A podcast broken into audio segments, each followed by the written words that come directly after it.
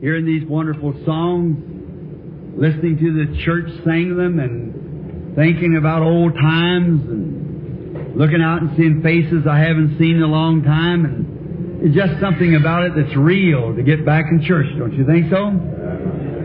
Good. I was just a while ago, an old friend I haven't seen for all to wave at him, I guess, but it's been years since I associated with him. A boy, Jim Poole, he used to run around with when I was a boy. And now, he was down my home a while ago, the first time he's ever at my place since we were, well, since I've been married. And, um, Mrs. you're invited to come down here to preach. She said, well, I used to hear him all the time. And, uh, we used to walk together hunting and so forth, and we he didn't, he wouldn't say very much, you know.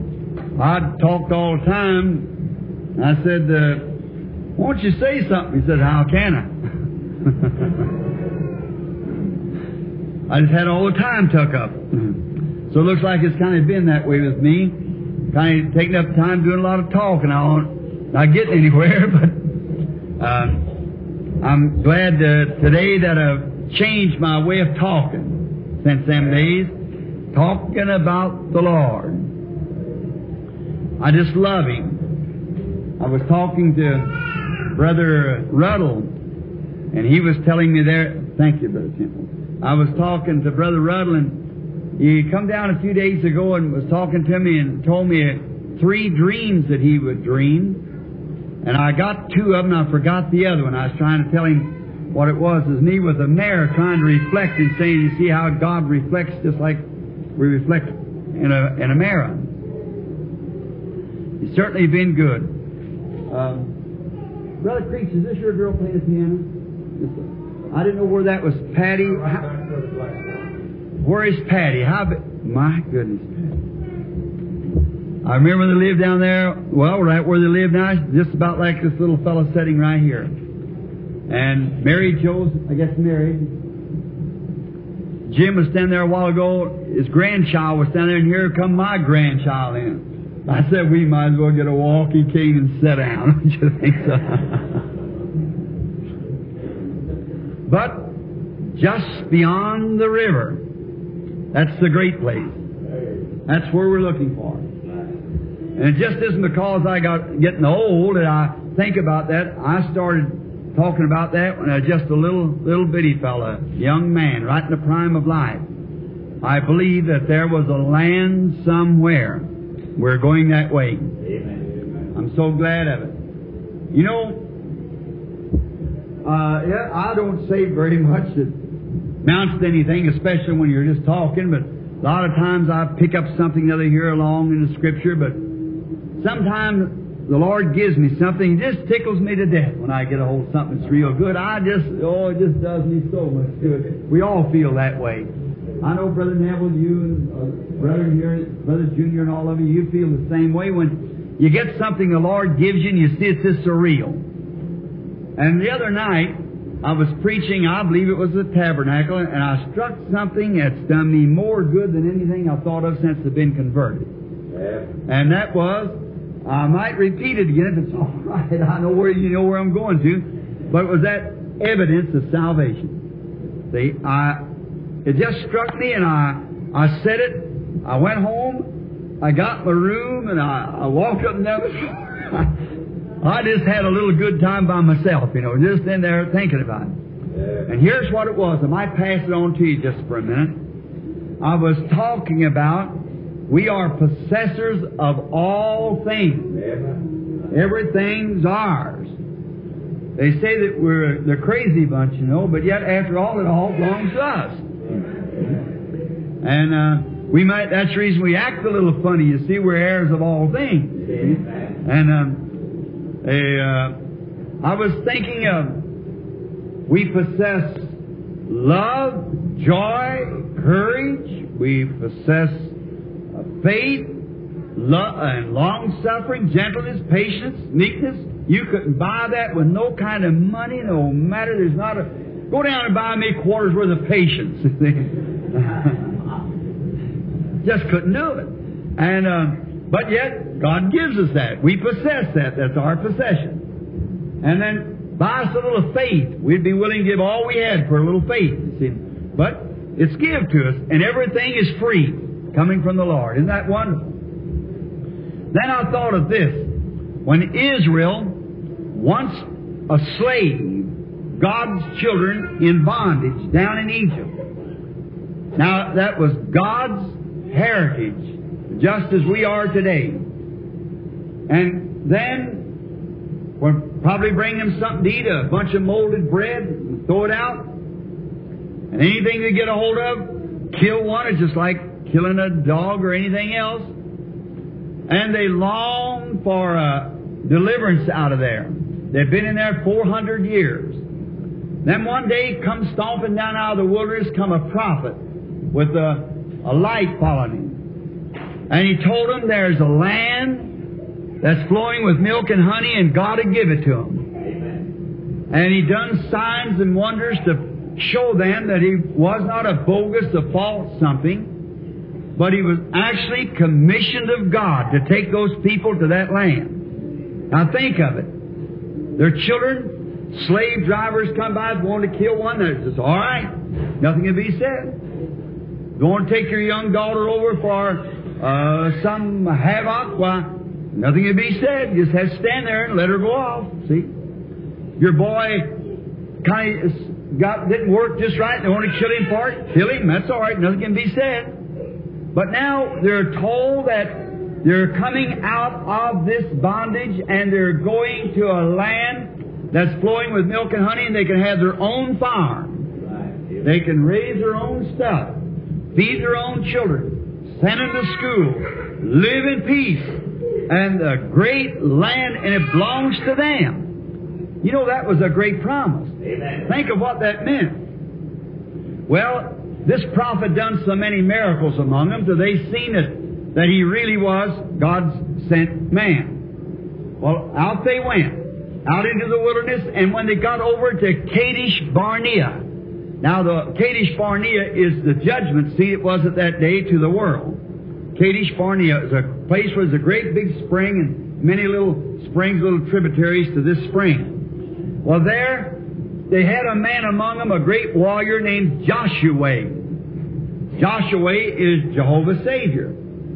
And Joshua went over into the promised land. Now remember, none of them had never been there. They didn't know where the land was actually there or not. They just by faith went for what was told them. That God had a place for them and they was going to that place just by faith. Now think of that. Left Egypt and God brought them out and now they're nearing that land and when they get near the land, Joshua goes over into the land and brings back the evidence. Crosses Jordan, goes over into Palestine, brings back the evidence, great bunch of grapes that take two men to pack. And they could eat those grapes. And he said the land is just exactly what God said it was. Oh, what a freedom that was, where they could go now and they could have their own farms and raise their children and have and God's blessings up on them and live in peace. There was nobody's slave. How but finally after they lived a good long life, they finally had to die. Yet being God's children. They went on for year after year, raising their crops and having their families and good peaceful life and then die. And then one day down come the greatest warrior of all, the Lord Jesus, the Son of God. And he said, There is a land where a man don't die. In my Father's house is many mansions. If it wasn't so, I would have told you. I'll go and prepare a place and return to receive you. Now he's the prophet that comes speaking of a land just beyond the river Jordan death where that even though you got your farms, you got your families, you're blessed of God, but yet you have to die, but yet there's a land beyond that Amen. where you don't die. Right. Oh, my. Then he came to Kadesh Barnea, Calvary, the judgment seat again, where the penalty of sin that caused man to die, it was met at judgment at his Kadesh Barnea. He paid the penalty of sin, died, crossed Jordan, the Jordan of death, and rose up on the third day. Coming back and said, Feel me, a spirit don't have flesh and bones like me. Got something to eat, eat fish and bread. And he was with them for 40 days, proving, like Joshua, that the land was there. He's the evidence of the land there. Now, he said, All that will believe this, go ye into all the world, preach the gospel to every creature. He that believeth and is baptized shall be saved. He that believeth not shall be damned. Then, on the day of Pentecost, he sent back the earnest of this place, the assurance, the evidence that this land is real. Just like Joshua brought back the evidence, Jesus brought the evidence of the Holy Ghost.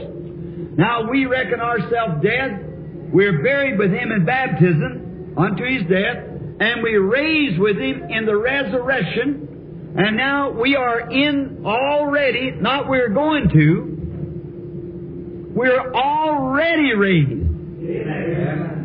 Oh my. We are now, not will be, we are now tonight setting in heavenly places. How? In Christ Jesus. Not we will be some other time, we are now. The church don't realize who they are. We are now. Right this minute. How? In Christ Jesus, assembled together in Him, already raised from the dead. Our souls was immortal. Now let's stop this a minute. Here once, we used to lie, steal, cheat, fight, curse, everything else, and then we confessed all that sin. Then we were buried with Him in baptism and raised up with Him, and when we come up, repent and be baptized, every one of you, in the name of Jesus Christ for the remission of your sins, and you shall receive the evidence the evidence of this good land. And then that spirit that comes up on us brings us up from that lying, stealing, and all that stuff back there, and now we have raised up with Him. Now sitting with Him up here in heavenly places. Our souls are absolutely already. While William Branham's been dead for 30 some odd years. I become a new creature. Amen. That old man died. I looked back there talking to that friend of mine this afternoon. He said, You remember when we used to do so and so? You remember we threw that boy in the water that night snoring? I said, Yeah, I wouldn't do that. Remember that time we was going to stick that pin in that frog when he's grrr like that? Yeah, I said, Remember that. And all these things that we done, I thought, you know, that's when I was, that's when I was, that's when I was dead. See? But now I'm alive. Oh, don't do that. Now we're sitting in heavenly places in Christ Jesus. And now we have the earnest of our salvation, the first payment. The thing cost $10,000, and He give us the first thousand. See?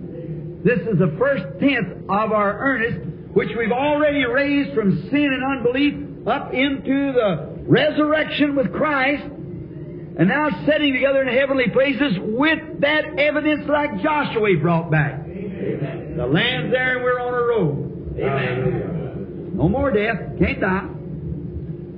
They tell you sometimes, Brother Branham died. Don't you believe that? well, Brother Branham can't die. See? That's right. I can't die. Done dead. Now, William Branham died a long time ago. about 30 years ago or better. About 32 years ago. I've been preaching about 32 years. So he died even before that. But now, this is a new creature. Russell Creech, a new creature. He, that little boy, used to run around down there and blow cards. And uh, Orman Neville, that little boy that used to be, and and uh, Brother Ruddell ain't that little boy that used to be, you know, and Brother Jackson, and all these others. They're not them fellows. All you brothers and sisters, we're not them people we used to be.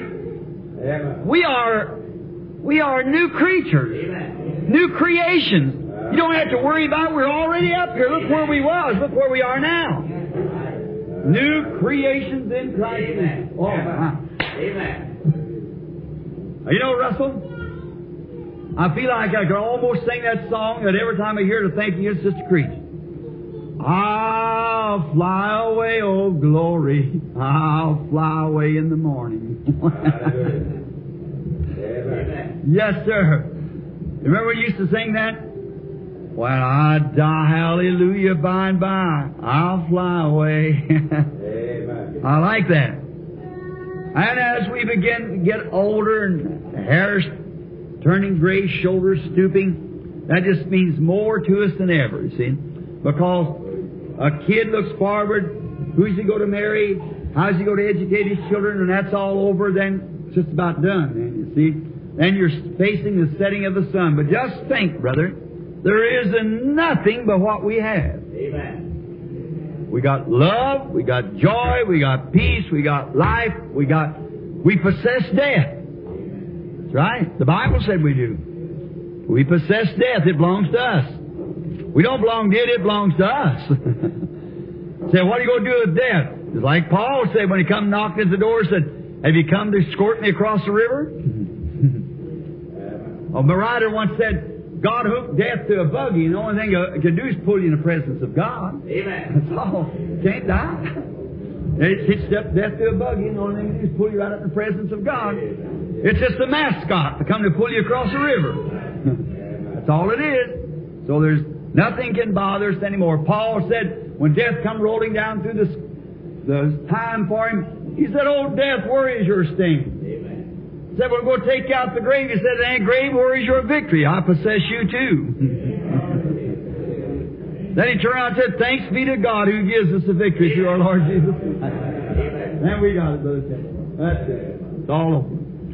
Well, Sister Snelling used to sing an old song. I don't guess any of you probably remember Sister Snelling. I was over her grave the other day. She used to sing a little Pentecostal jubilee about Let's go on, let's go on, talking about this good old way. Let's go on, let's go on, talking about the Lord. Did you ever hear it? Amen. Feeling so much better just talking about this good old way. I'm feeling so much better, I'm talking about the Lord. Amen. That's it. All right? Let's talk to Him just a minute now in a word of prayer before we start in reading His Word. While we have our heads bowed, our eyes closed, and the cares of the day passing by now, we've assembled in His name and in His presence. Would there be some here could remember something that you'd like to be remembered before God? Just raise up your hand, and by that, God, just remember me. Our Heavenly Father, the infinite God who knowed before the world was ever formed that we'd be standing here tonight. You've seen those hands.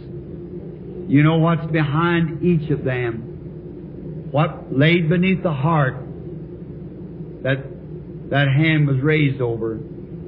I pray for them, Father, that you'll answer according to your great riches and glory and your power. We thank Thee for this church, for its pastor, its board, its trustees, deacons, all the members, and for all those precious souls that are sojourning down here in Clarksville. Pilgrims, strangers, don't belong to the world anymore. They gave up everything of the world, sold all they had, and bought this great pearl of great price. The Lord Jesus, who gives us eternal life. We thank you for it, Lord. Thank you for these precious souls. Now I pray for each and every one. I think of Brother Jackson, and how he's labored, tried, strove, trying to feed the sheep and to make a meeting place for the pilgrims to gather at, keeping them together, waiting for the coming of the Lord. He and his wife and family. Sitting here behind me tonight, Brother Ruddell, and he also is keeping them together, the little group that's sojourning up on 62. Brother Neville, and the group up the tabernacle, sojourning. And the others, Lord, that's present may be here from other places. We are looking for the coming of the Lord. Forgive us, Lord, as we assemble now together.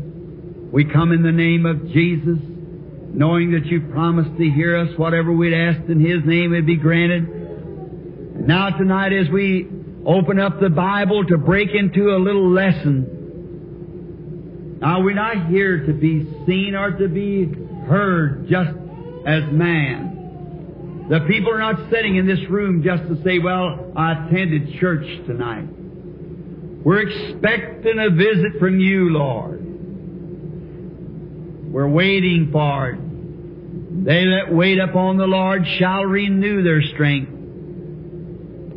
And we ask you to break to us the bread of life. May the Holy Spirit take the few words, plant them down deep in the heart, strengthen those, Lord, who are feeble, and give joy to those who are strong, courage to those who are out of courage, health to those who are sick, salvation to those who are lost, and we'll bow our heads and give praise to Thee. We ask it and commit ourselves with the Word in Jesus' name. Amen. I would like to be remembered by this church as we start next week now in a journey across two nations to preach the gospel. Pray for us as we go along. And uh, you got any friends around, you know the itinerary, coming to the meetings would be, or could come, we'd be happy to have them in the meeting. We'll be praying for you all here, your pastor, different ones to keep the home fires burning now until we can get back. If Jesus comes before we come back, we'll meet you in that morning. If we got any other motive but that, God forgive us. Now, we want to turn for just a few words tonight out of the, the Bible, found over in the book of Joshua 24, 14th verse and 15th verse. I want to read from His Word.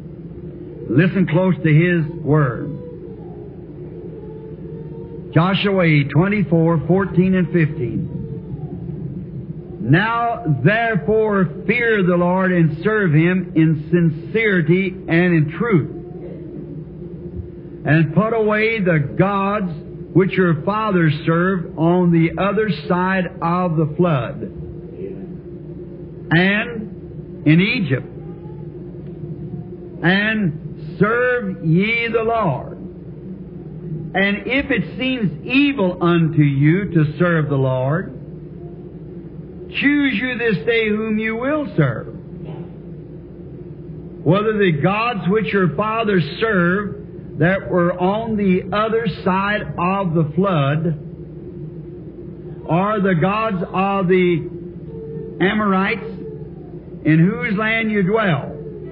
But as for me and my house, we'll serve the Lord. Lord, bless the reading of His Scriptures. I have uh, some notes here that I would like to talk just a little bit from, and I want to take a text tonight to call it the conflict. The conflict between God and Satan. And now, just to teach it like a Sunday school lesson, where I've got several scriptures laying here. Um, in Eden, God knew his enemy and all the attacks of his enemy. Now, God is the infinite God. And the infinite God is the perfection of the perfections. He knew all things before they ever was. And therefore, if this infinite God could have looked forward and did and seen the end from the beginning and knew that he would have children on this earth, his own blessed children, don't you believe that he would provide for them the best that he could provide? Would not you tonight to your children that was helpless little fellows who can't take care of themselves, don't you struggle and work and do everything that you can to provide the best that you can or able to provide for those children. Because you are a father, a parent. And if that being the the what I would say the the trueness and the thought of an earthly parent in parenthood originated in God because He was the first parent. Don't you think that God, seeing what Satan would be, what Satan would do, He gave to His children and provided for them the best thing that could be provided for them to knowing what the enemy's attack would be, God fortified His children. Amen. We take the war. When a general goes out to meet another general in war, and uh, this general, if he's a real true citizen of this nation that he represents, and he surely would be to be a general, and uh, he first thing he studies the enemy's attacks. He knows what he's going to do, how he's going to work, because he kind of went over and spied out. We got spies everywhere, you know. There's American spies in England. There's American spies in France. There's American and the German spies here. And there's, uh, no matter how friendly we are, we still got spies and we're spying out some kind of a, a, nuclear weapon. Then we find it, take it back to the country. Then what it is, they get ready when war does come. They know how to attack their enemy. And if we know God knew this great warfare was coming on between right and wrong, and He knew what the enemy is going to do, He knows just exactly how to equip His people. Amen. So, if we notice, the very first thing that God equipped His children was, being infinite, He knew what it took to defeat Satan. Anytime, any place, anywhere, on any condition. Now, He wouldn't say, I'll give him something here. And then a few years later, I may study out something better to give him. And uh, then after a few years later, like we in military force, old bow and arrow and sledge, rock hammer, and then the next with the after the bow and arrow come the musket, and after the musket come the Springfield, and and now the the atomic weapons and things. See, we keep growing more, but God at the beginning gave His children the atomic weapon Amen. because He's the infinite God. Amen. Now, seeing there was going to be a conflict, and there was going to be a battle, God equipped His children with the right kind of ammunition, the right kind of a attack, the right kind of everything that they had need of that would sweep them all the way from Eden to the rapture. Amen. What was it? The Word. Amen. The Word. That's what defeats Satan is the Word. It'll defeat him anywhere, any place. Now, why do we want to substitute something else when we've already got the best thing that there is? Amen. The Word. And we find Jesus on earth, just to prove this was the best equipment, when Satan come in hand-to-hand combat with Jesus. He never just reached over with his power and tied his hand. He just took the same weapon that God gave in the Garden of Eden, His Word, and said, It's written. Amen. It is Amen. the Word. And we find Jesus on earth, just to prove this was the best equipment, when Satan come in hand-to-hand combat with Jesus. He never just reached over with his power and tied his hand. He just took the same weapon that God gave in the Garden of Eden, His Word, and said, It's written. Amen. It's written. And He punched him right out of the ring with it. That's right. Amen. Because it's God's best. And look where it is. It's not just for a, one or two in a church. It's for every one of us. Every believer has a right to take this word and fight the enemy anywhere you meet him. Anywhere you meet the enemy, this word is what you have to use. And Jesus proved it when He come. So He equipped His children with the word for their protection against the enemy.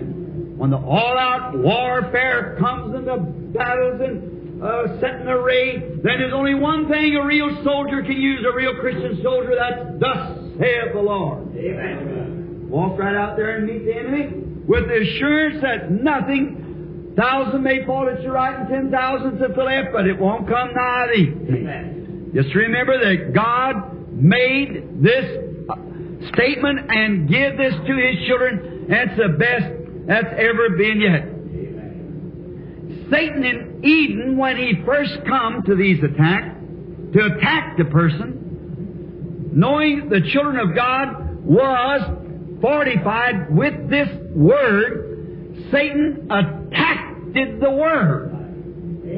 See? He never attacked the being, he attacked the word first. Amen. Look at that sneaker lizard, what he does today. The first thing he can't lay it on saying, well, that's not a good person, that's a good person, see? But the only thing he tries to do, no matter how good the person is, is to get him to deny that word. Amen. That's just the only thing he wants to do, get you to deny that word.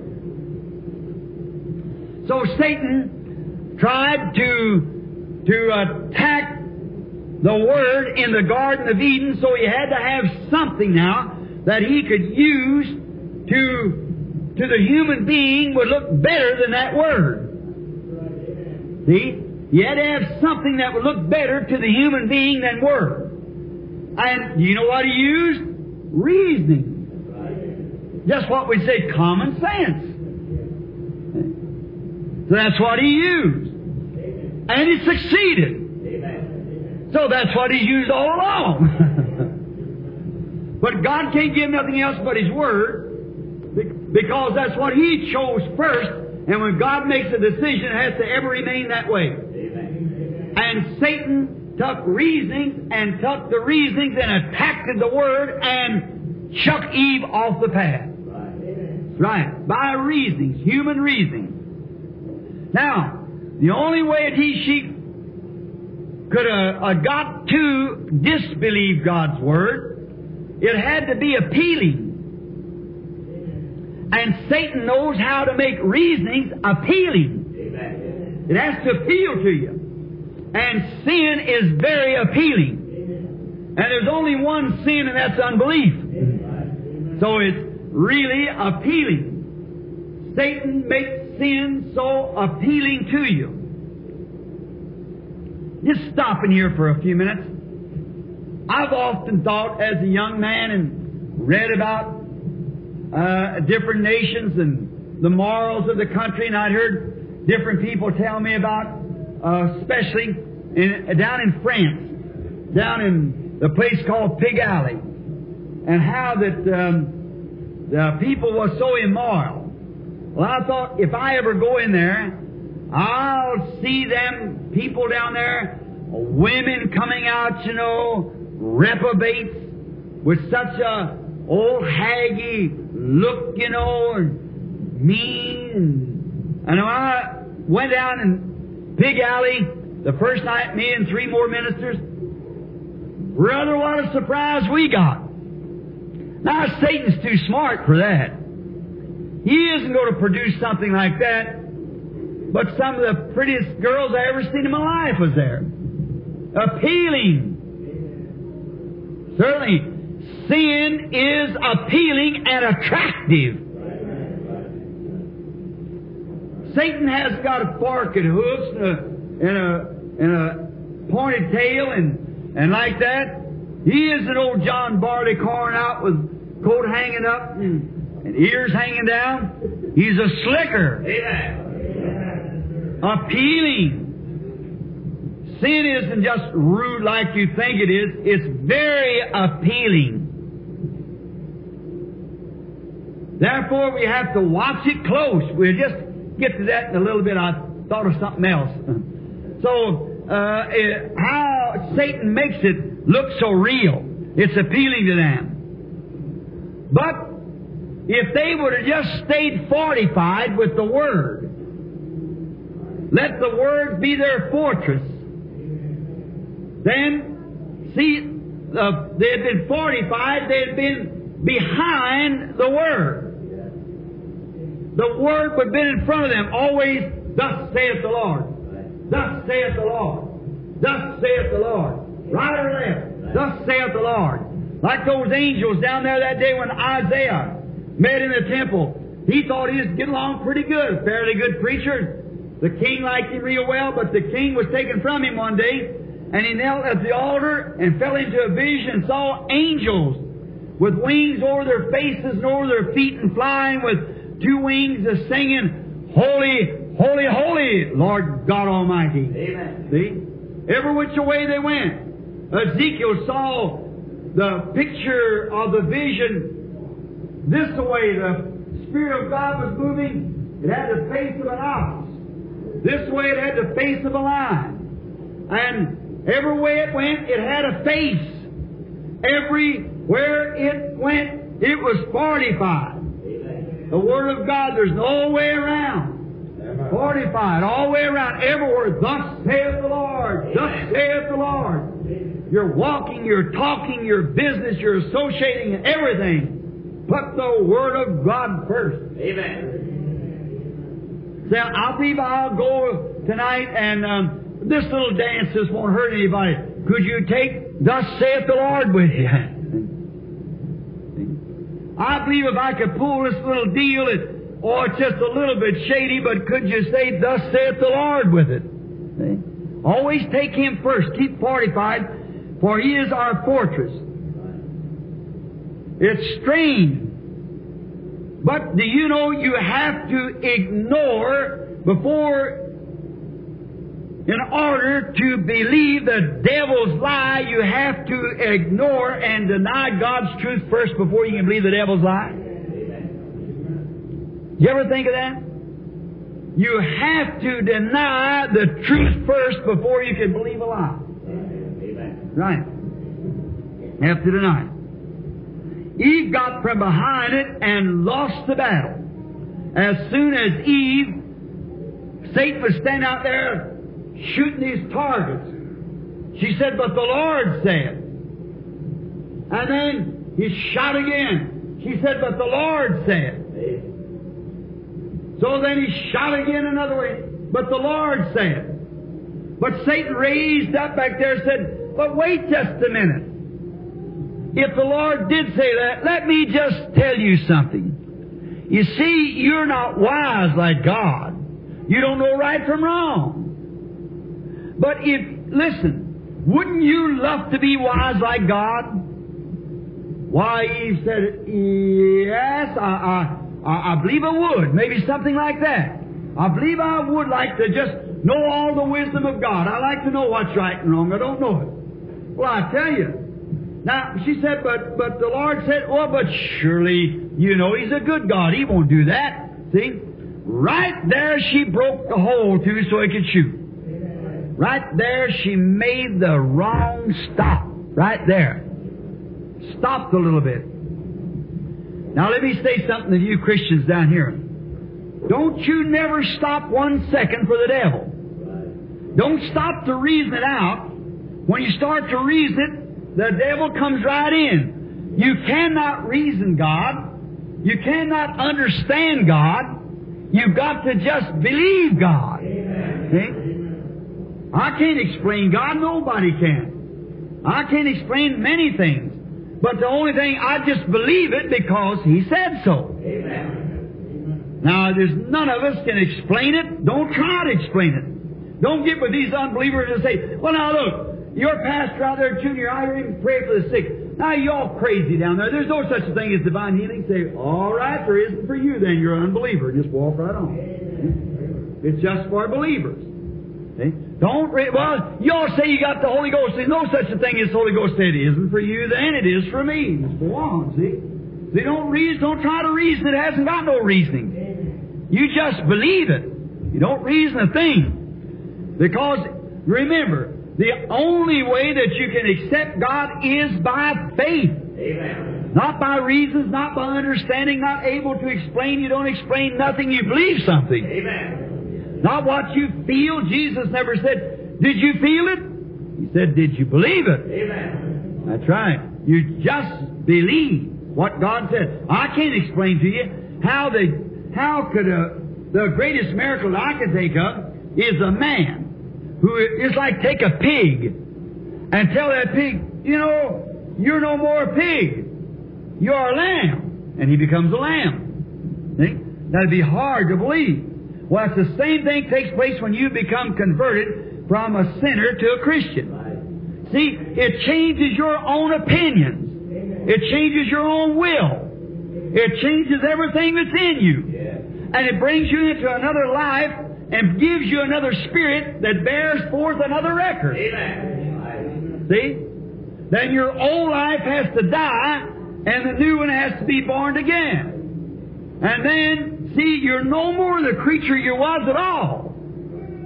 That's when you become behind the blood, fortified with the Word. Don't try to explain nothing, just believe it and go on. Amen. Lord, I believe. Savior, raise my faith in Thee till it can move a mountain. Amen. Lord, I believe, for all my doubts are buried in the fountain. Amen. What if Abraham had been asked? The doctors had come and said, Abraham, you're a hundred years old. Your wife is ninety. How are you going to have a baby?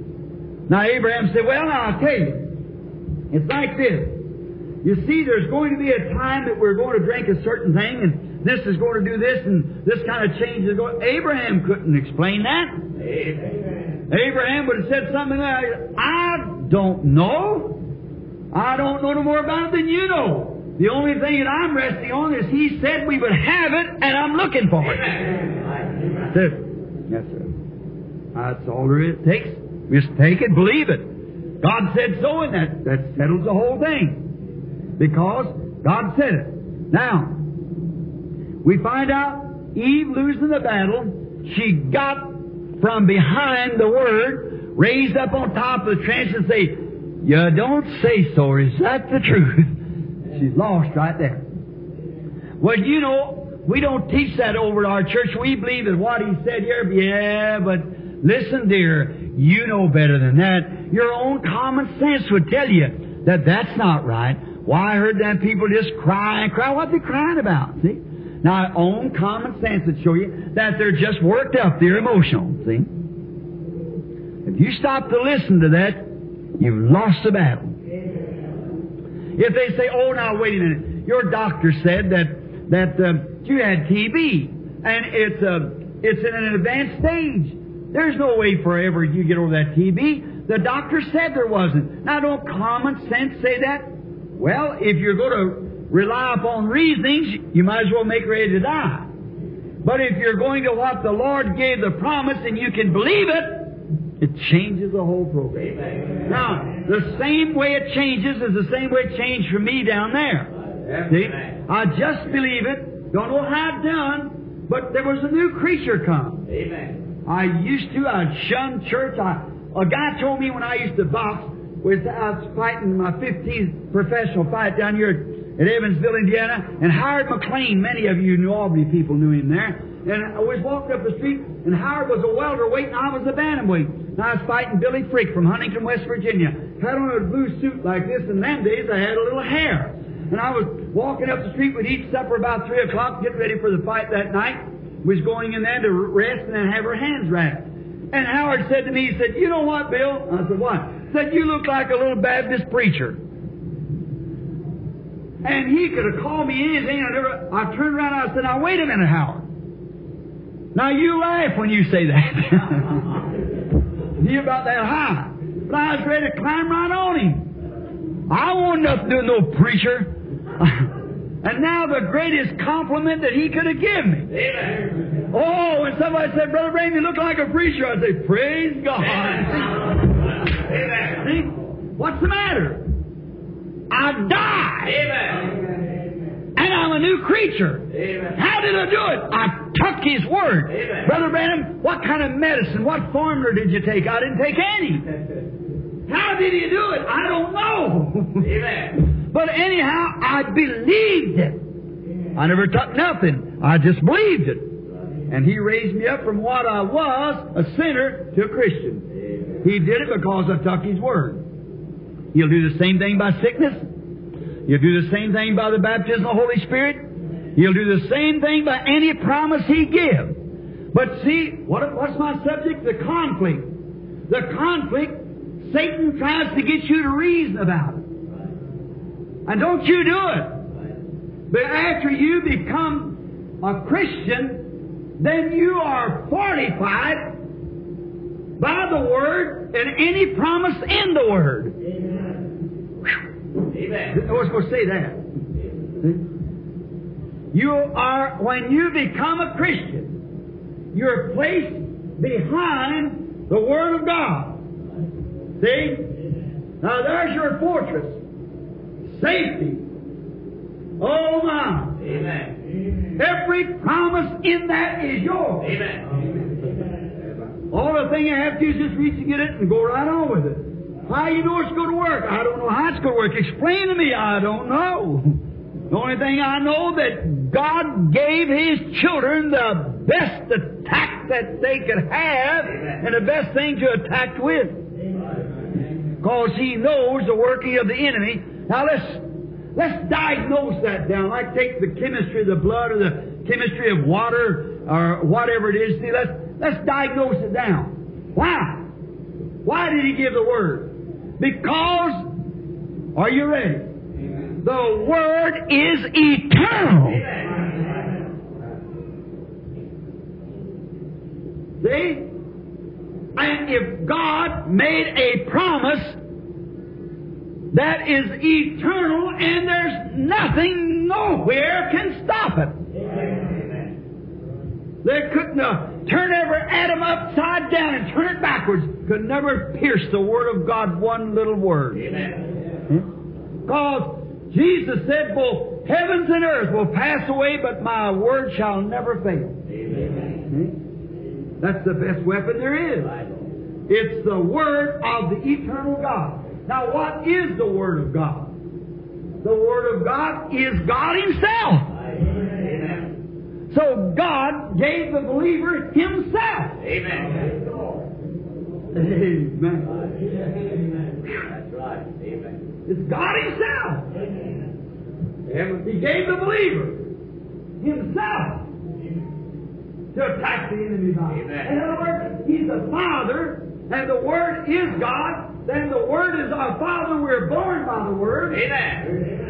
And He's standing in the forefront for His children. Amen. Amen. there you are. He's standing out there for His children. What are we scared about? The rapture, sure. The coming, sure. Every blessing that's been promised is ours. All belongs to us. Now, if we kind of slack up and say, uh, Satan say, come right over on this side. I'll reason that out with you. Uh-uh, you got behind Father then, see. Don't you do that. You stay right where Father stands. Right where it says, it's thus saith Father. See? Thus saith my Father. Thus saith my Father. It's going to defeat him as sure as the world. It's got to. All right. But when you get out from behind that, like Eve did, the battle's lost. Now, poor Eve, she listened. She lost her place. All right. And then God chose man hold his fort. And he has ever since. That's where many times people in these last days uh, sometimes say, why could you uh, not think that the lady could do just as good a job in the pulpit as the man? I'm not disputing that. Not at all. Sometimes a lot better than I could. Many of them. But you see, we have to take what God did. See? right there, Eve was the one who broke down the bars. And Adam did not break the bars. No, sir. But the, because he loved his wife, he walked right out with her. See? So God chose man to hold the fort. Amen. Now, the next we find out then, after the battle was lost there, at the time of destruction, come to them, uh, uh, the next time there was um, a change of the dispensations. From that time, we know how the battle went. We know that Eve lost the battle because she relied upon her reasonings instead of her faith in God's Word. Let's repeat that. She relied upon her own reasonings instead of having faith in God's Word. It reasoned out. Therefore, she broke the front lines and the enemy rushed in. And then death struck the world. Now, therefore, God never did trust it again with the women to hold that front line. It was with man. And now the next change of dispensation, the conflict started. And I'm looking at a scripture here. I believe I'll just start and read it. How much time do we really, you really preach on this? Any, just about, it won't take just about six hours more, and we'll, and so we, uh, I didn't mean that, folks. I, let's start over here, you and your Bibles. Let's read just a few minutes. I just love to read it as we go along, and then it's God's Word all along. Let's start at the change of the dispensations again from the Adam Adamic dispensation onto the Noahic dispensation. Now, now just before that time comes, let's just look at, the, at the, what's taking place. Let's start, start with the sixth chapter of Genesis and just read a few verses. And it came to pass when man began to multiply on the face of the earth, and the daughters were born unto them. And the sons of God saw the daughters of man that they were fair, and they took them wives of all which they chose. Now, let's just compare that. Now, remember, Jesus said, as it was in the days of Noah, so will it be in the coming of the Son of Man. Now, watch. Reading is close now, just like a Sunday school lesson for just a verse or two, then I'll go right on with some more scriptures.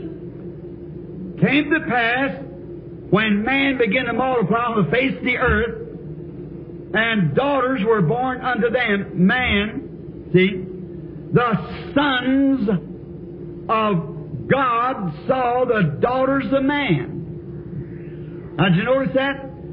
Sons of God saw the daughters of man that they were fair, and they took them wives of all they chose, all which they chose. Now, the great many of the theologians,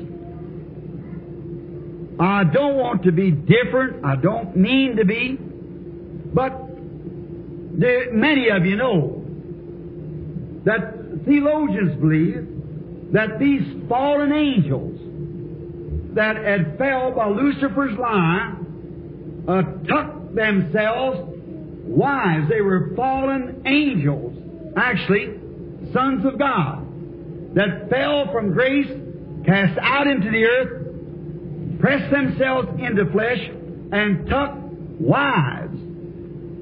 I, I just a little don't think that just makes reasonings with the Scripture.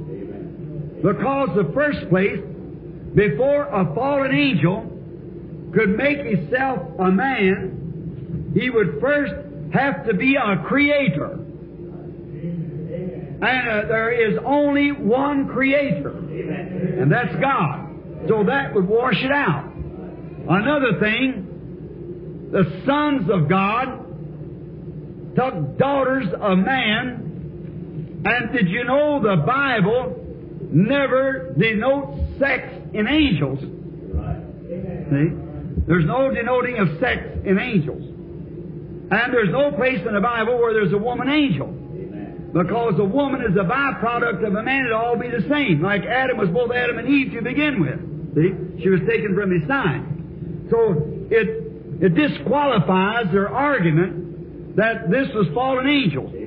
But if you will excuse me and not try to think that I'm trying to make a know-it-all here, but just to give my, my thought of it, I think these sons of God was the sons of Seth, saw the daughters of the Canaanites, the kings, that they were fair, because the sons of Seth came was the son of Adam, who was the son of God. Amen. But the son, the daughters of Cain, who was the son of uh, Satan. Now, you notice, they noticed just at the end before this antediluvian destruction that the daughters of the Canaanites were fair, pretty, attractive. You get it? Amen. Now, Jesus said, as it was in the days of Noah, so shall it be in the coming of the Son of Man. Women, attractive. What kind of women? Canaanites. See? Taking the sons of God. See? Sons of God taking the Canaanite women.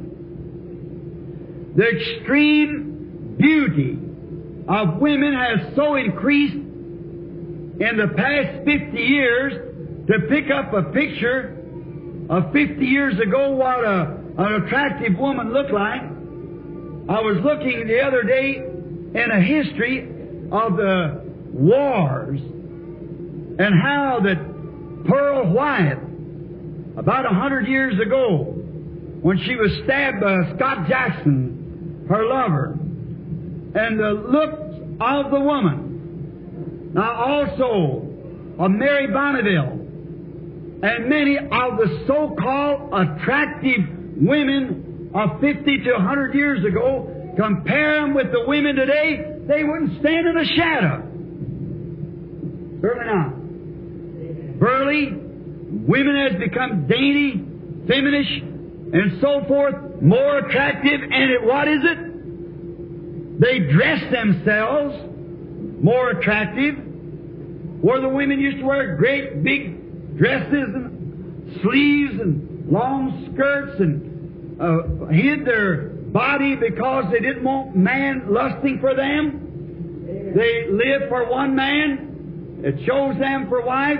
Today the women pour themselves into little clothes and uh, immorality is on such a move and a rampage till it's, it's beyond even thinking. It was so striking when I read analysis the other day of Chicago when I was there, New York, Los Angeles, Birmingham, and, and many of the great outstanding cities to this club of the social clubs has come together in such a way that families after families through neighborhood join into this club and they go to a certain meeting place, take their keys, throw them into a hat. The woman reaches in and gets the key, and that's her husband till they meet again. That's our American women. You see, it goes to show that back again, it started in the beginning with women by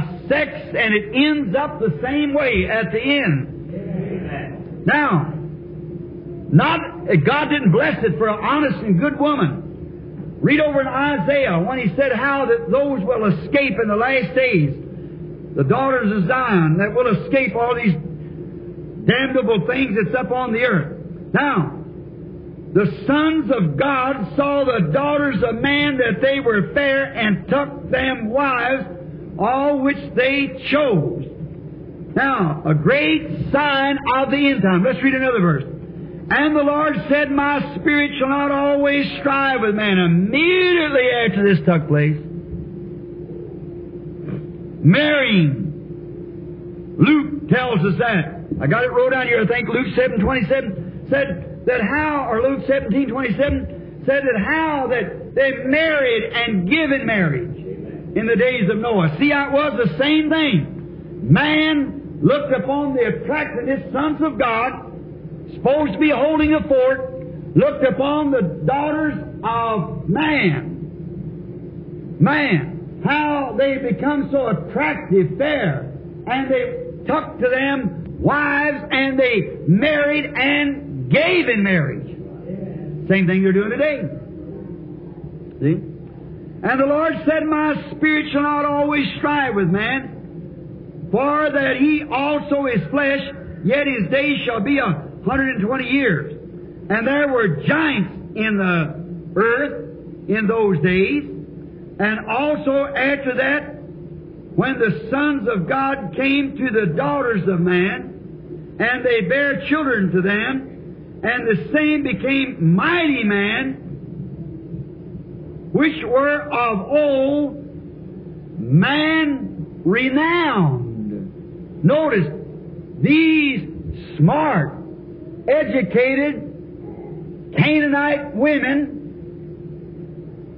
not from kings, lineage, married these humble peasant boys of Seth, and from there became giants and were renowned. We find out that they become great scientists, great workers of wood, great smart educated people. And they had a, a great economy and they lived in such a scientific age until they built pyramids that we couldn't build today. They built the Sphinx and many great marks that we see in the rock in sands of time that we could not reproduce today. Because those people leaned upon their knowledge and become scientists and smart men and renowned men. But the sons of God that stayed humble stayed away from such things as that and relied upon God, Amen. knowing that they were going to inherit all things in the end. See? So the people today say they're smart. They got all this. We do all this so much smarter than we was. And we're so much farther away from God than we were. See? You draw yourself right away. All right. I won't take no more time to read on down. Sometime when you get a chance, read it on down. The sixth chapter of Genesis. How that those things happen, just a little mark. I thought I'd read that. Had it wrote here. That I would read that, just a verse or two, to show you the parallel of Noah's time to this time. Now, we see that people are marrying and giving in marriage. We see the beauty of women that is taking off their clothes to become attractive to the sons of God. Now, not just laying this part of the message upon women. I'm thankful to have women like here, that's ladies, young women that's still decent and honorable, that don't put on now the the average woman today is back in fig leaves just like Eve was. And fig leaf is actually a man-made system. Shorts, smoking, bobbed hair, attractive. What are they doing for? To appear to their husband? If they do, then he isn't the son of God. He's a Canaanite. And then, if he's a son of God, he'll tell you, wash your face and put you on some clothes. See? Right. Now, God in this time, He chose to send His Word again for His children. And He chose a prophet. And the Word of the Lord come to the prophets. And Noah and Enoch. What a beautiful time. And someone, many times people, uh, I know some of them questions they didn't get to answer. They a- asked that question. Said, Brother Branham, I disagree with you. The precious brother that wrote some of the nicest articles that I'm going to now, Brother um, what's that guy? What's that guy's name? We go to preach far up there now. This next meeting up here at South Pine or Southern Pine. Parker. Tho- Thomas Parker. He said there's one thing that I have to disagree with Brother Branham. Said he believes that the church will not go through the tribulation. Said I believe the church goes through the tribulation for purification. What happened to the blood of Jesus then? There's no place in any parable or in any word that the church goes through the tribulation. They have to put that on these men. It's not bald headed. They don't get hoarse so quick. Um, there's no place where the church ever goes through the tribulation period. Christ's blood and the fullness of the application of the blood of Jesus Christ cleanses all sin. And why do we have to be purged? We are purged daily.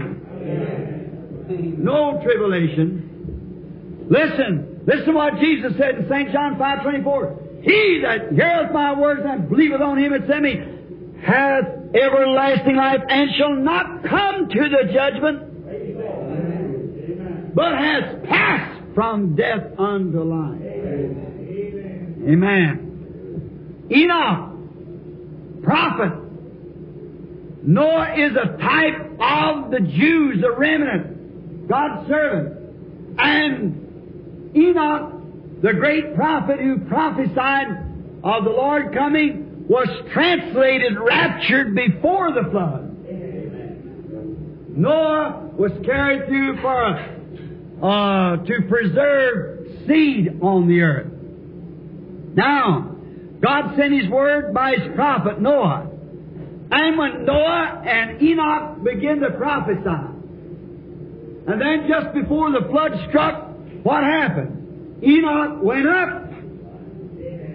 Noah went through. See? Enoch was translated. Noah's sign was watching Enoch. When Enoch come up missing, then Noah knew the flood was at hand. Because he's keeping his eye on Enoch. Now, Satan in this time set up the same system that he did in the Garden of Eden, reasoning against the word of these prophets. Same thing. Now, Satan set his system up. He had more than one or two people to deal with now. He had billions to deal with. The antediluvian time, more people than they are now. They've multiplied all over the face of the earth. There's a great uh, of earth of people in that time, probably far more than there is now. And now look, Satan, in order not to set up with one with Eve, he's setting up a system. What was it? To combat the word of the Lord that came to the prophets. You get it? He uses that same old tactic every time. And God stays with his thing. The word. Here come Noah and Enoch with thus saith the Lord, building away on an ark. Now, notice Satan's system laughed at God's system. Now compare that with today. Amen. Holy rollers and what more, see? Scoffers, the Bible says. They laugh at God's system. Satan's system laughed at God's system. They thought it didn't stand up to their own science and reason. Now they said that old fella up there on the hill building that ship. And he says there's some water coming down from up there. Now, we've got the best scientists in the world. Now, they probably have a radar that they can shoot plumb to the moon and what more, and can prove that there is no water there. Now, how's the Andy coming down? Old fellow, you're crazy. But I've got thus saith the Lord.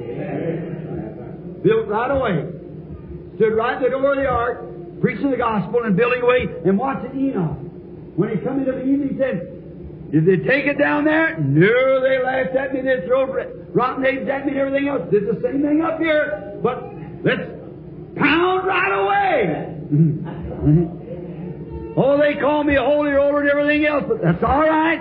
You all gathered in for prayer meeting and went on just the same. See, just exactly the way it's doing today. Because they know they were fortified because they were standing behind, thus saith the Lord. Now, a common, ordinary reader would say, oh, that's nonsense. A woman once said, one time I was, uh, this boy taught uh, Sunday school at the Baptist church. I was preaching up there one night, and I met him downtown. I was on my bicycle uh, downtown. I met him. He was on a bicycle. He pulled over his side. He said, Billy, I come up to hear you the other night and said I was enjoying what you're saying. So that woman got to crying and going on, all that people saying amen, and said I just couldn't stand it, see. He said it made shivers run up my back. To hear them people, amen, right when you're saying something. I said, brother, didn't affect me like that. I said, uh, he said, I said, I'll you, I said, you don't believe in saying amen and that little shouting and things it's doing? I said, no, I don't believe that. I said, if you'd ever get to heaven, you'd freeze. Amen. I said, because there, if that made a shiver run over your back, what's it going to be when the angels are standing before God day and night screaming, Holy, holy, holy Amen. Lord God Almighty, holy, holy, holy. Well, this is the quietest world you'll ever live in. right. In hell, there's going to be weeping and wailing. And heaven, there's going to be screaming and shouting. So you're, the, you're the quietest place you'll ever be right now. Amen. So you might as well get used to one place to the other.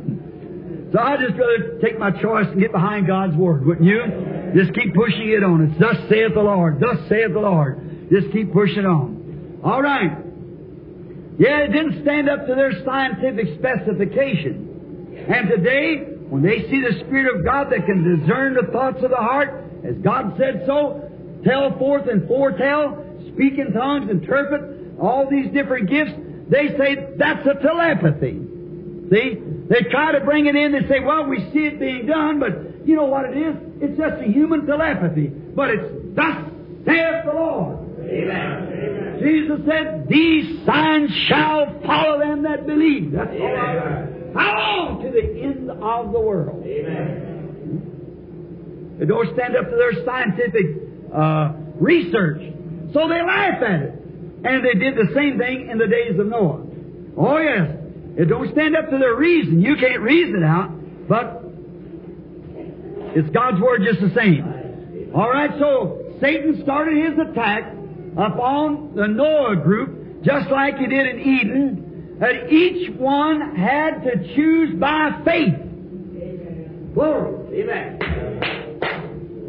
Not something you want, but by faith.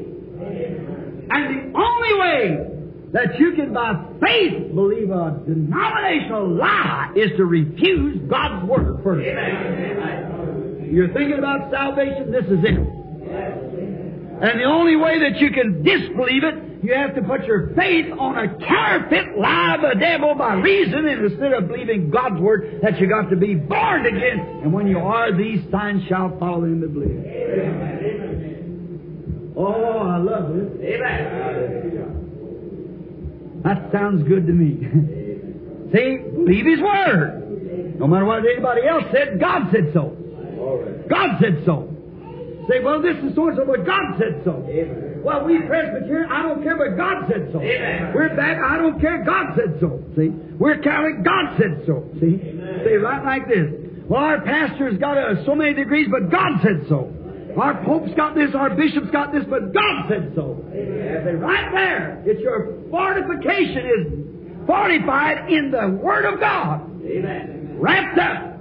While you're, while you're baptized in the Word. Amen. By one Spirit, we're all baptized into one body, and that body's Christ. Is that right? Yes, sir. By one Spirit, all baptized into the body of God, then you're baptized into God. You're fortified with God. His Word is your fortress. Is a mighty tower. The name of the Lord is a mighty tower. The righteous run into it and are safe. Amen. He's my fortress, my buckler, my shield, my shoes, my hat, my coat, my heart, my all. Oh, God. All in all. God, wrapped up in Him, dead to the world, rose with Him in resurrection. Not I live anymore, but Christ that lives in us. We're looking for the coming of that glad millennium day when the blessed Lord shall come and catch His waiting bride away. Oh, the world is groaning, crying for that day of sweet release when our Savior shall come back to earth again. Then the meek shall inherit the earth. Each had to choose by faith. You have to do it. You, today you have to believe the, the lie of the devil or believe the Word of God. That's either one. Now, we find out. Let's take Noah for just a minute before we leave here. I can imagine Noah, you know, he had some things to go through. I imagine you go down on the street and saying, Judgment is coming! Well, they, how do you, what kind of a judgment? God's going to strike this sinful nation. The sons of God has married into the daughters of Cain. And there they are. Look what you become to. You turn from God. You've got your great religious systems. You've got all these things. But God shall strike the earth. Amen. Said, poor old fellow, he's of, just let him alone. See? He's, but he had, thus saith the Lord. He could prove what he was saying. But they didn't believe that. See? He had the word of the Lord. Now, maybe day after day, and they laughed and made fun. The children maybe haw-hawed at him. But Noah went right on preaching anyhow. And all his family and all the converts went right on believing anyhow. All that was following Noah believed Noah.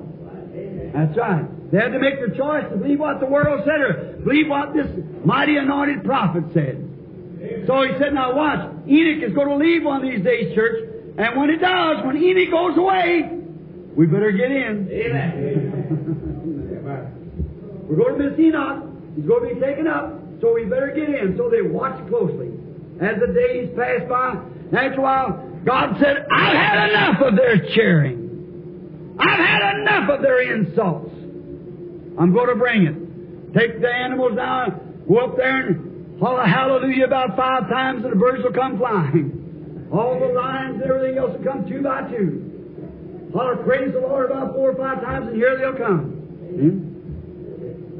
Now, so Noah got ready and he, all the animals went in and then Noah himself went in. And so when he went in, I guess the last thing he said was standing in the door and saying, It's thus saith the Lord. Amen. The last call. That's where we're standing today. brother. Amen. At the door of the ark. Christ is that door. If you take that literally and want to work on it a little bit, take over in Revelations between uh, the Philadelphian and the Laodicean age. He said, I set a door open before you, and you refused it. See? That's the hour we're living. Just before the destruction, an open door, but they wouldn't listen. Now, they turned him outside. Now he stood in the door and proclaimed, The hour is at hand, and when the word of God that is spoke will be fulfilled. That's right. Into the ark he went. And when he went into the ark, you know what? God shut the door. Oh my. Nobody had to shut it. God shut it. That was all. The last chance to be saved was gone. So I'd imagine the kids got arm in arm around that about a 500 yard arc there, and the old folks walked around and said, Well, that old fellow was smothered to death in there. See? So, uh, on making fun of him just the same, Mediterranean, and you know, every person, now listen, maybe this will help you. Listen close. When you take God's Word and follow God's Word, there's many times that you, after you've already done all you can do, your faith is put to a test. Amen. Amen. Nobody here but home folks. I'm standing on that ground right now. Right, I don't know what to do. The revival's over, you see. I don't know where the next call is. I'm just just standing nervously looking, wondering what's next. Noah went in Follow the will of God. God shut the door behind him. But it never rained for seven more days. Wonder what Noah thought all that time in there. Noah sitting in the ark, the door's shut. He thought, just any time, children, you'll hear it. We'll pull the door, the lid up here on top. There's up on the top floor. You know, the animals and on the bottom, the birds in the next, and they was on top. That sun, all in the morning, there'll be a, there'll be something over there, dark, and the rain will come. But the next morning, up comes the sun. Maybe some people are kind of halfway believe Noah might have went up there, stood around the ark, and said, "You know what? That old man might have been right. We better stand here." Well, then they've seen a mistake. God's prophets make no mistake. God's word can't fail. You heard me preach on about Jonah going to Nineveh. They said he was backslidden. He sure wasn't. He was right in the will of God. Exactly. He had the word of the Lord and he walked in it. Here Noah said, Now, children, all of you get around and you'll see the first cloud you ever come in the sky. It'll come over in the morning. Well, the sun come up. Well, maybe by 9 o'clock we'll watch it. 9 o'clock, 10 o'clock, 11 o'clock, 12 o'clock, 3, 4, 5, 6. Whew. He shut the door yesterday, too. Some of them said, Well, you know what?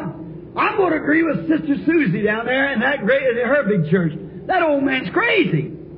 See, he went up there and shut that door and said the rain was going to fall, and there he said, since then there's nothing to it. See, sun come right up, went all across like it always did. No such thing as rain. So then, lukewarm, halfway believers, half-hearted, that's not willing to take God plumb down to the end of the road, live or die. You see what I mean? Stand in your fortified condition. Live or die, sink or drown, stay right there just the same. When Abraham, the father of the faithful, pulled out the knife, pulled a hair back on his child's head to cut his throat, he said, I'm persuaded that God's able to raise him up from the dead and figure that I'm feeling right. He was willing to follow the word of God to the end. You get it? No matter what it is, stay right there. If everything seems to be you can't go one inch farther, go that inch. And if you hit the wall, stand there until God makes a way through it. First day passed. Second day passed. Third day passed. Fourth, fifth, sixth.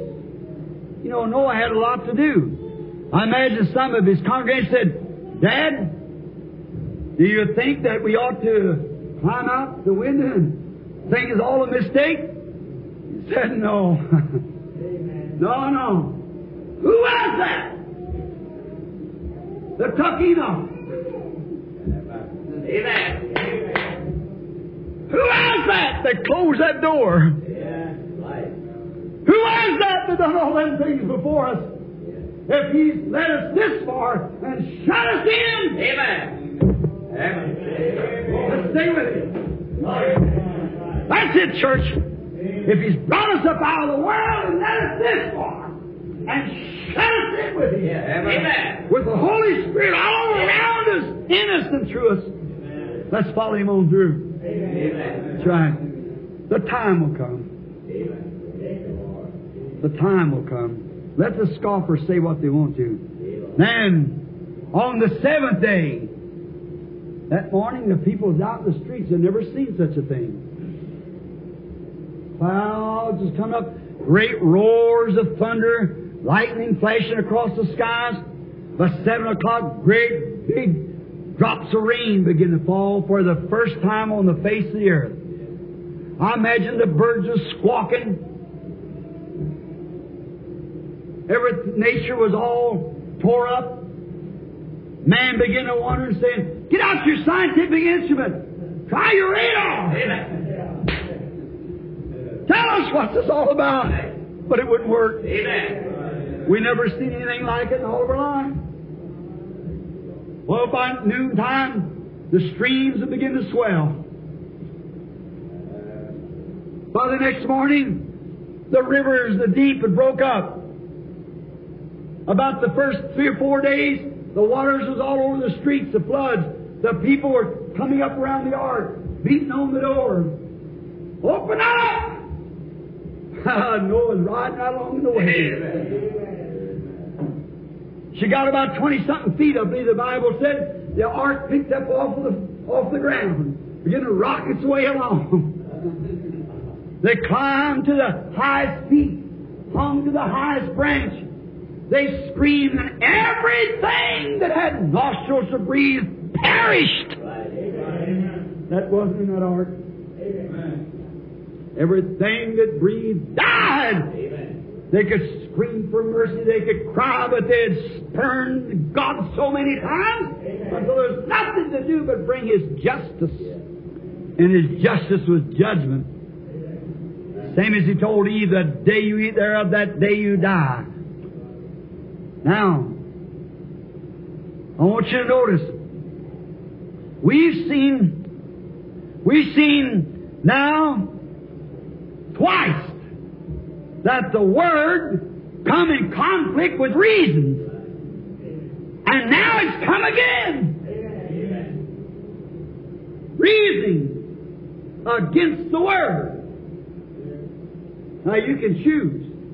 Joshua said the same thing. He said, now, if you want to choose to serve the gods that your fathers did before the flood, see? Or do you choose to serve the gods of the Amorites whose land you possessed? The fathers before the flood rode through the flood that believed God's word. The Amorites that turned it down, God's give you their land. Now, if you think it's evil to serve God, choose you this day who you'll serve. But for me and my house, we'll stay right with the Lord. Amen. Amen. I like that. The conflict.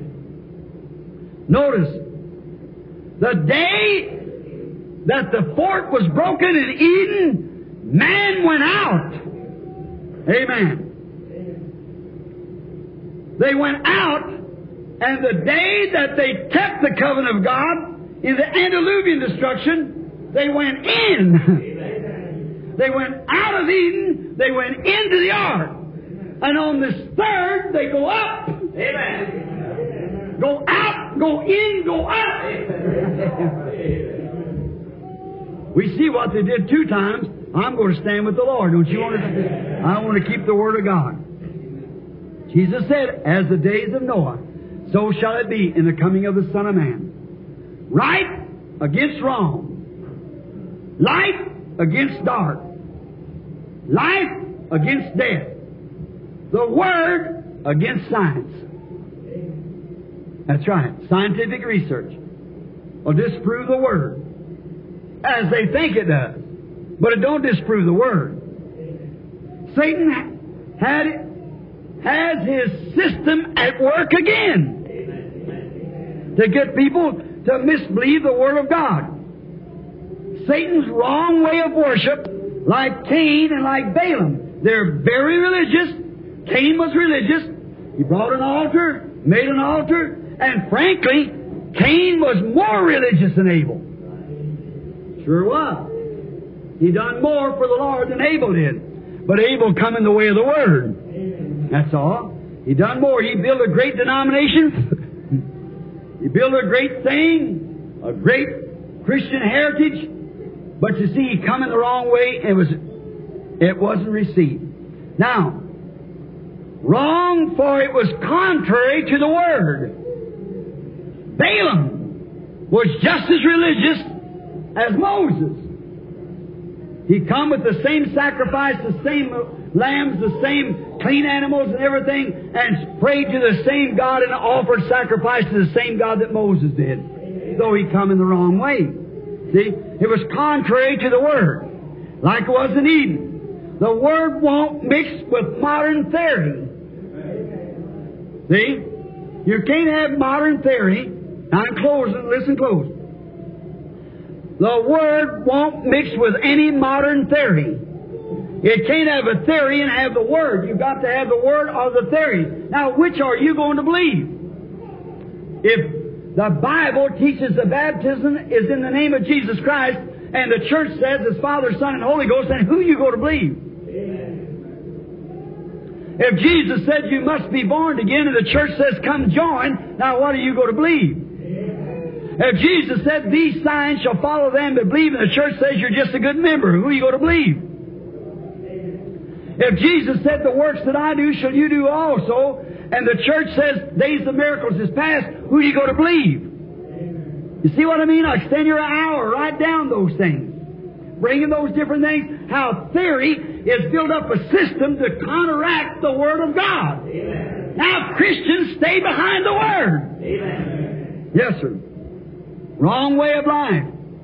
Trying to mix it. Today they take these women that's dressed anyway, take these, take these men if they smoke, drink, or anything else, make them deacons and so forth in the church, even pastors. These dressed women any way they want to dress and bring them in and make them sisters in the church. Don't you never try to get to heaven like that. It just won't mix with modern theory. So, we have two classes today that's professing. Now listen close in closing. We have two classes that's professing to be the bride of Christ. That's right. And the Bible speaks there'll be two classes. That's right. The wise virgin and the foolish one. Is that right? Amen. There's two classes. The church says, we are the church. We go out and have these great evangelistic campaigns, bring the people into the church.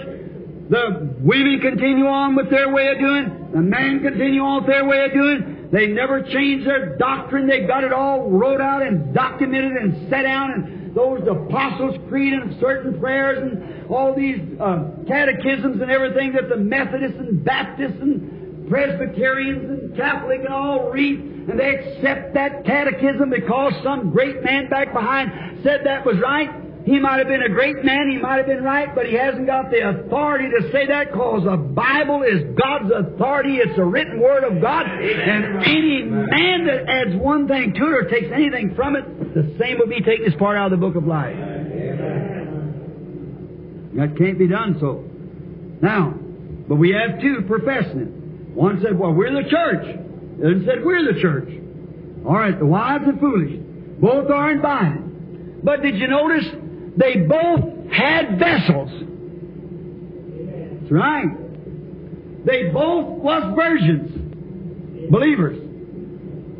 They both had vessels. But Satan is more than a match for us. We know that. We know that Satan is way more than a, match for any human being. Don't you ever try to do it with your wisdom, outsmart him. You just can't do it. Jesus knew this, so he sent to the church that so Satan would not outsmart them, a place to be fortified, he sent him the Holy Ghost. And the church does not claim to be smart. They just claim to believe. their preachers can't go out and show you their P-H-L-L-Q-U-S-T-D and all these other things. They don't have no great big inauguration times when they're ordained into some ministerial association.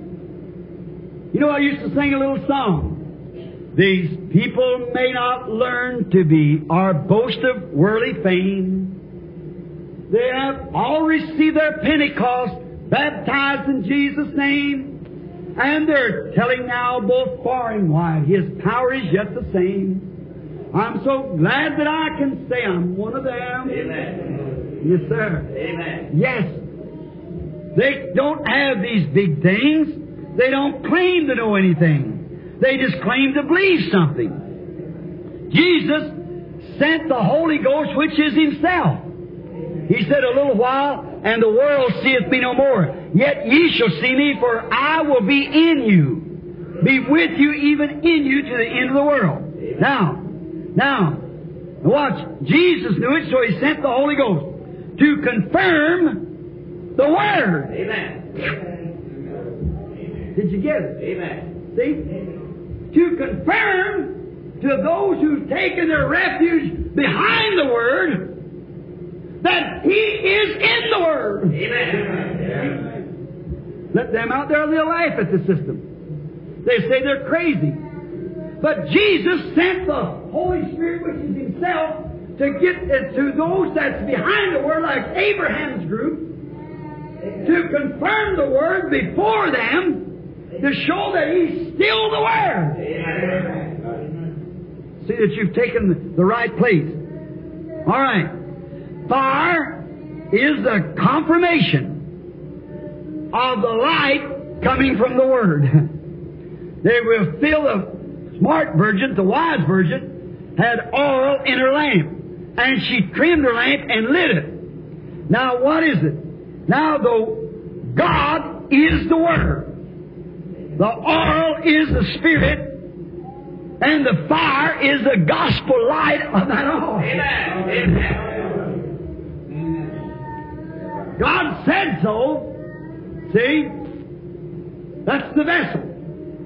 All right. The oil is in the vessel, and the fire burning it shows that it's reflecting the light of what the Word said. See? That's the reflection. Now, that wise virgin could do that. But that other foolish virgin was on the outside, had no oil. And they couldn't reflect nothing but just their church and their denomination. See? Now you say the Word, you said the Word was, was Spirit. Yes, sir. God said my Word is Spirit. That's right. The true bride must be unified by the Word. Now remember, if she is a part of Christ, she has to be the Word of Christ. In order to be the Word of Christ, you have to be baptized into Christ. And when you're in Christ, you believe Christ, and Christ is the Word. Amen. Amen. Amen. Amen. Do you believe it? Amen. Do you love Him? Amen. Will you serve Him? Amen. Amen. Amen. He's the light of the world. That's right. Amen. He's the joy of our heart. Amen. He's the power of our life. Amen. Amen. Amen. The, the bride must be unified, unified together by the Word. My sheep hear my voice. And this is His voice on printed Word. All right. Unified by the Word. She makes herself ready, not with the regular creed like Esther. When Esther was to be chosen to stand before the king, she didn't adorn herself with all the things, but she adorned herself with a sweet, meek spirit. That's what the bride's adorning herself with. With all of the fruits of the Spirit following it. What she got? Assembling together in the fellowship of the Word. Amen. fellowship of the Word. That's right. Fellowshipping. Sitting together in heavenly places in Christ Jesus tonight. One accord. One place. One Spirit. One mind. One hope. One God. One purpose. Amen. See? There you are. Every time the Bible says anything, we say, Amen. Hmm? Punctuating every word with Amen. Jesus Christ, same yesterday, forever. Amen. Repent, be baptized in the name of Jesus Christ. Amen. Everything is Amen. Amen. Amen. Right on down, see? And fellowship. Fruits of the Spirit. Her. What she got? What is the fruit of the Spirit? Joy. Joy of her heart, knowing it is coming soon. Amen and amen and amen. Peace of mind. What? Peace of mind. Peace of mind, know what? No matter what comes or what goes.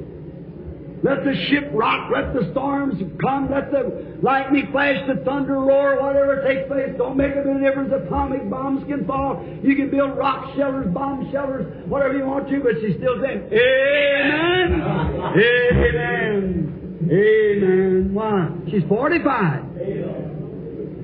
What? 45 what? The Word. The Word what? Made flesh. Dwelling among us. Watching Him move among us in our assembly. Hallelujah. See? There He is. So what difference does it make?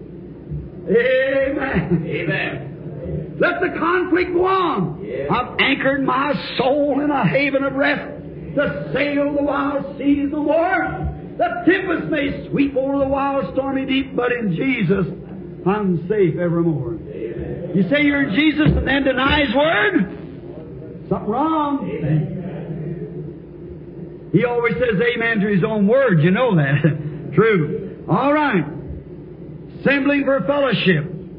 Joy, one of the fruits of the Spirit. Peace of mind. And faith in the Word. Peace, joy, faith, long suffering, patience, gentleness. Faith! What kind of faith? What kind of, are you using your faith to fight the conflict? Are you going to use your faith on some theory, on some reasoning, something? Isn't it reasonable if the most of the people come to this church? Isn't this the big church? No, sir, it isn't. If that church don't preach every word of that Bible there and amen to every word of it, believe every sign, every wonder, and see them working right among them, I get away from it. Amen. No matter how big or how little. See? Faith, love, joy, peace, and faith in the Word. Amen. So let Satan set up his guns. We've anchored. Amen. Amen. We don't claim to be great people.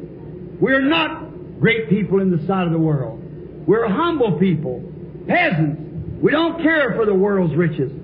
My friend tonight, I started preaching this gospel. It's getting late, so I'm going to quit. Look, for the night. We started preaching about 30 years, something, or 31 years ago, about 19 and 30, 31, somewhere along in there. I started preaching the gospel. Preach the same message. Never change from it because it's the truth. Just stay right with it. Now tonight, I'm a middle-aged man, 53 years old. Grandpa. I love him more than I did back there because I've seen him in more trials and fights. And I've seen when I come to the place where it was so tempting when I said something like, No, in art, this will be. Now watch, oh mercy. God, what can, it will be. Stay there. It will be. Amen. The sun passes on. It will be. Amen. Why, you know, Brother Branham, God said so. It will be. It has to be. God said so. Amen. So I've anchored my soul in a haven of rest. In Jesus, I'm safe evermore. Whatever what comes or goes, let's take it in that manner. Now let's bow our heads to give thanks to Him. Is there someone here tonight who doesn't know Him and hasn't anchored like that? You've never taken your great stand with the Word of God. And you'd say, Brother Branham, I'm going to lift up my hand and say, Remember me in prayer. I have never taken a stand like that, that I'd trust God no matter what come to pass. I'd take His Word no matter what anybody said or done. I still believe His Word. I want you to pray for me, Brother Branham. I believe the conflict's on, and I've taken my stand in the. I've never taken my stand yet. I want to take it on God's side and with the Word. How many then has already took your stand and standing behind the Word of the Lord? Raise your hand. Say, I'm so thankful that I did. God bless you. 100%. Praise be God. Even little children raising up their hands. My, my. Oh, if this isn't real. Heavenly places in Christ Jesus, fortified by the Word. Fortified by the Word. With the presence of the Spirit here. Vindicating, proving to us, like they did in the early days, the same gospel, the same signs, the same wonders, the same God, the same Word. Bringing the same things to pass. People standing up, the Spirit falling upon people to, with the gift of prophecy, prophesies. One will stand, Spirit fall upon them to speak in tongues. They'll speak in tongues, hold their peace, and another will interpret it, and it shall come to pass. Oh my. Then our great powers of the Holy Spirit changing our lives from a life of sin, bringing us out of that and making us new creatures in Christ Jesus. How we thank the Lord. Heavenly Father, It's so good to be assembled with this group of your children tonight. These who are sojourning down here in Clarksville. So glad to see this church moving on, to see the pastor, not one disbeliever in the midst of the people. All of them in the refuge. Oh, how we thank Thee for that, Father. I'm thinking about a little antelope one time. He'd got out of the refuge, and the hounds was after him, and he was running for dear life. And when he come to the fence where the refuge was, he hurdled the fence, and so happy he snorted and turned around and looked at those hounds, because he was safe. They could not climb the fence. They wasn't built that way. If they touched the fence, they'd be knocked back with electrical shock. That's the way we are, Lord, when we get behind the defense of God's Word. The electrical power of the Holy Spirit stands our enemy off. He cannot hurdle the fence. He's not made that way. Father, we thank Thee that Thou hast made us so that we could jump for safety, Lord, into Christ Jesus. We're so glad, Lord, safe evermore. We pray now that You'll bless this little church, its pastor, its loved ones. Bless all that's here tonight. Bless every minister. We pray for our precious and most noble brother Neville. And now, as yesterday, Satan would try to pull him from the scene, smashing him into that car.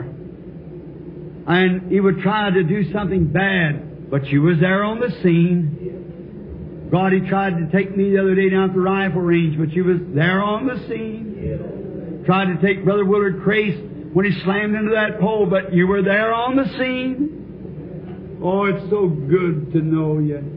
As the poet once said, "Tis so sweet to trust in Jesus, just to take Him at His word, just to rest upon the promise, just to know, thus saith the Lord." How we thank Thee for this. Bless our souls, forgive our sins, heal the sickness, Lord, that dwells among us. We know that these old mortal bodies are feeble and they're rocking under the impact of sickness. And we pray that you'll keep us well to preach the gospel. Let us live many happy years if Jesus tarries. And may we all be ready for the rapture, all in the ark of safety in Christ Jesus by one Spirit, baptized in there up on the upper floor where we can see the light of the gospel shining in and punctuate every word with Amen. Grant it, Lord. Bless them and keep them. I claim them for jewels for your crown, Lord. In Jesus' name. Amen. I love him. I love him. Because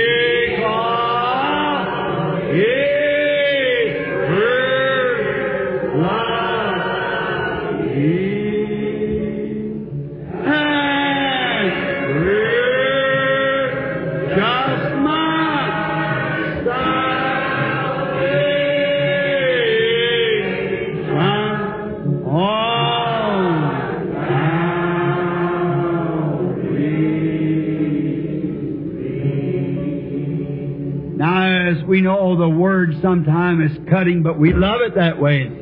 The Word of God said, Hebrews 4, is sharper than a two-edged sword. It cuts off everything, two edges, coming and going. And it's also more powerful, more quicker, cutting even to the sunder, into the marrow of the bone, and discerns the thoughts and the intents of the heart. What is it? The Word. The Word. See?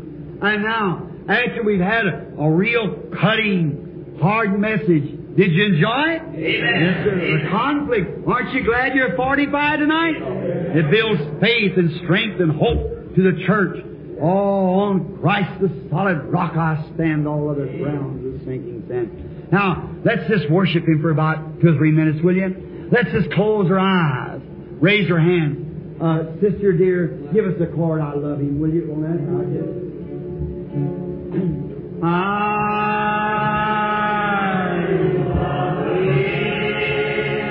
just lose yourself now.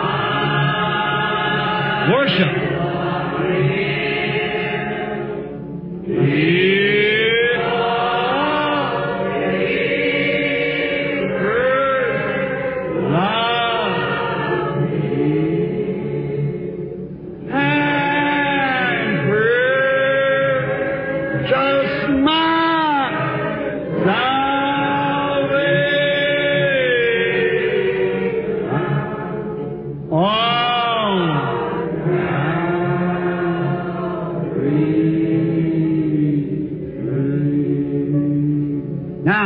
Let's look to one another and shake one another's hands and say, What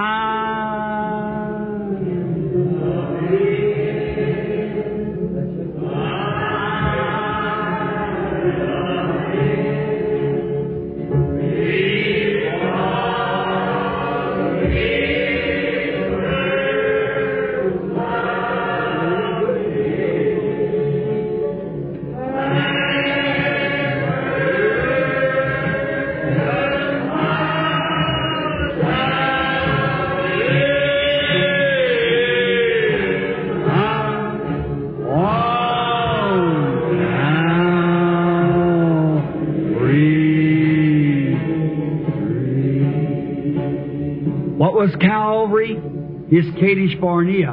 What did he do? Go up there and said, Man lives after death, I'll prove it to you. Goes up there to Kadesh Barnea, took the judgment of us all. Calvary died for our sins and crossed the river of death. On that third day, he come back. The stone rolled back down the hill, and he walked out alive. Some of them said he's a spirit. Said, feel me. Has the spirit got flesh and bones like I have? Said, you got anything to eat? They said, we got some um, honeycomb bread down here, I guess, and some fish. Said, let's uh, have a piece of it. And he took and eat it. And he said, you see, a spirit don't eat like I eat. He said, now you go up there to Jerusalem, and you start with the gospel from there, and I'll send back to you the first fruits of the of your resurrection, because I'll lift you up from unbelief from the Word and make you have faith in this and believe, and you'll be above sin and all unbelief. And that way, some will fall in one watch, two watch. Remember, the seventh watch. Did you remember that? The seventh watch is when He comes. What was the seventh watch? The seventh angel's message. First watch, they fell asleep. Second watch, third, fourth, fifth, sixth, all down through Thyatira, and all down through all the ages, down to the Laodicean watch. But in the seventh watch, the voice comes, Behold, the bridegroom cometh, go ye out to meet him. Amen. And what? They awoke and trimmed their lamps. Amen. I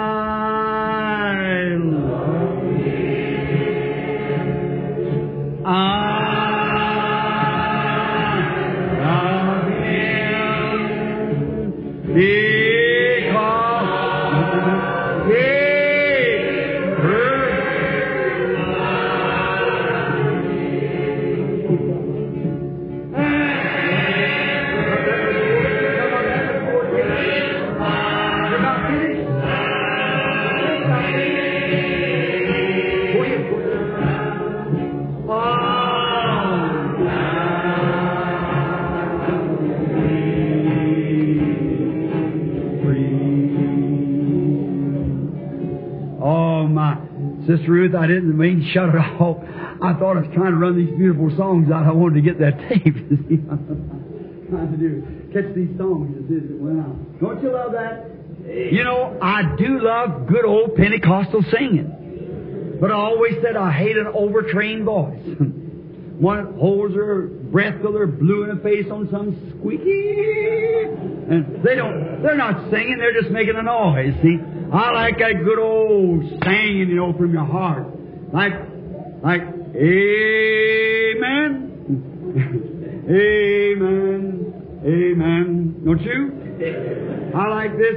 Faith in the Father, faith in the Son, faith in the Holy Ghost. These three are one. Demons will tremble and sinners awake. Faith in Jehovah makes anything shake. Amen. Makes the kingdom of the devil crumble and fall. Turn them big blast words on, thus saith the Lord. That atomic word of God flies out there and just disintegrates Satan's kingdom. Amen. And the onward Christian soldiers goes marching as to war. That's right. All right, let's sing again now. Everybody to the top of your voice with your eyes closed, hands up in the air. I love him. All right, sister dear. All right. I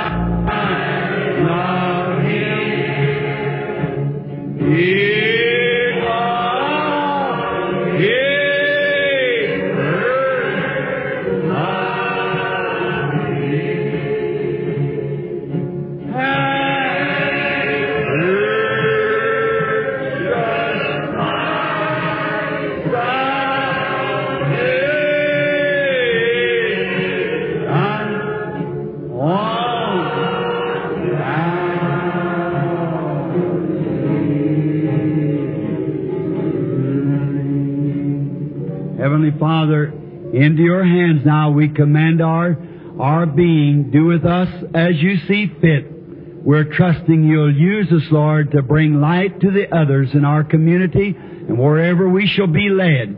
And God, you watch over us now and protect us till we get to meet again and bringing in precious sheaves.